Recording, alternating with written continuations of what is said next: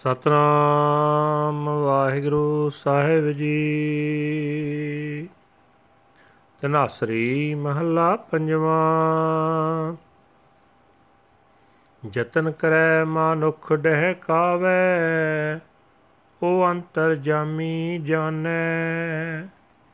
ਪਾਪ ਕਰੇ ਕਰ ਮੂਕਰ ਪਾਵੈ, ਭੇਖ ਕਰੈ ਨਿਰਬਾਨੈ। ਜਤਨ ਕਰੈ ਮਾਨੁਖ ਡਹਿ ਕਾਵੈ ਉਹ ਅੰਤਰ ਜਾਮੀ ਜਾਣੈ। ਪਾਪ ਕਰੇ ਕਰ ਮੂਕਰ ਪਾਵੈ, ਭੇਖ ਕਰੈ ਨਿਰਬਾਨੈ।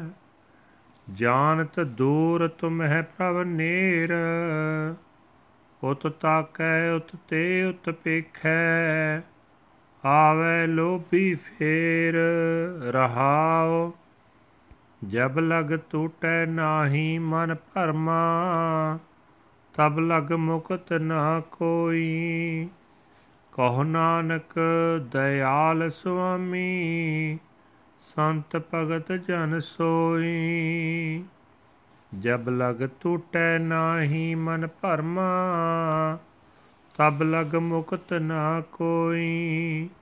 ਕਹੋ ਨਾਨਕ ਦਿਆਲ ਸੁਆਮੀ ਸੰਤ ਭਗਤ ਜਨ ਸੋਈ। ਵਾਹਿਗੁਰੂ ਜੀ ਕਾ ਖਾਲਸਾ, ਵਾਹਿਗੁਰੂ ਜੀ ਕੀ ਫਤਿਹ।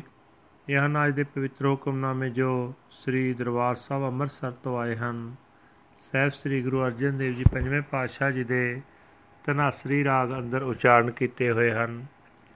ਗੁਰੂ ਸਾਹਿਬ ਜੀ ਫਰਮਾਨ ਕਰ ਰਹੇ ਨੇ हे ਪ੍ਰਭੂ, ਤੂੰ ਸਭ ਜੀਵਾਂ ਦੇ ਨੇੜੇ ਵਸਦਾ ਹੈ। ਪਰ ਲਾਲਚੀ ਪਖੰਡੀ ਮਨੁੱਖ ਤੈਨੂੰ ਦੂਰ ਵਸਦਾ ਸਮਝਦਾ ਹੈ। ਲਾਲਚੀ ਮਨੁੱਖ ਲਾਲਚ ਦੇ ਗੇੜ ਵਿੱਚ ਫਸਿਆ ਰਹਿੰਦਾ ਹੈ। ਮਾਇਆ ਦੀ ਖਾਤਰ ਉਧਰ ਤੱਕਦਾ ਹੈ, ਉਧਰ ਤੋਂ ਉਧਰ ਤੱਕਦਾ ਹੈ। ਉਸ ਦਾ ਮਨ ਟਿਕਦਾ ਨਹੀਂ, ਠਹਿਰਾਓ। हे ਭਾਈ, ਲਾਲਚੀ ਮਨੁੱਖ ਅਨੇਕਾਂ ਯਤਨ ਕਰਦਾ ਹੈ, ਲੋਕਾਂ ਨੂੰ ਧੋਖਾ ਦਿੰਦਾ ਹੈ, ਵਿਰਕਤਾਂ ਵਾਲੇ ਧਾਰਮਿਕ ਪਹਿਰਾਵੇ ਬਣਾਈ ਰੱਖਦਾ ਹੈ। ਪਾਪ ਕਰਕੇ ਫਿਰ ਉਹਨਾਂ ਪਾਪਾਂ ਤੋਂ ਮੁੱਕਰ ਵੀ ਜਾਂਦਾ ਹੈ। ਪਰ ਸਭ ਤੋਂ, ਸਭ ਦੇ ਦਿਲ ਦੀ ਜਾਣਨ ਵਾਲਾ ਉਹ ਪਰਮਾਤਮਾ ਸਭ ਕੁਝ ਜਾਣਦਾ ਹੈ। ਏ ਭਾਈ, ਜਦੋਂ ਤੱਕ ਮਨੁੱਖ ਦੇ ਮਨ ਦੀ ਮਾਇਆ ਵਾਲੀ ਭਟਕਣਾ ਦੂਰ ਨਹੀਂ ਹੁੰਦੀ, ਇਹ ਲਾਲਚ ਦੇ ਪੰਜੇ ਤੋਂ ਆਜ਼ਾਦ ਨਹੀਂ ਹੋ ਸਕਦਾ।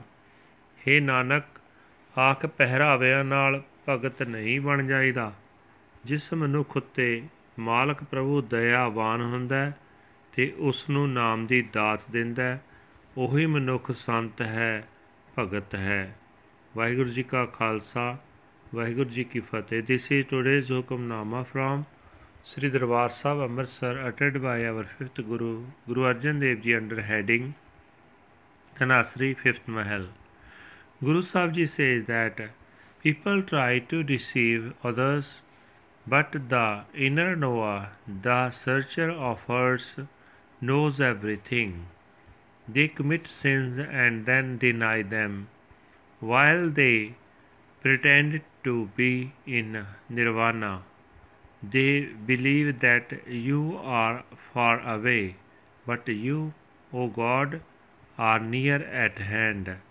looking around this way and that.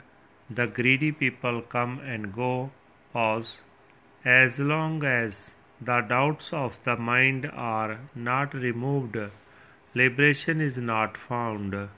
Says Nanak, He alone is a saint, a devotee, and a humble servant of the Lord God Vaheguru, to whom the Lord Vaheguru and Master is merciful.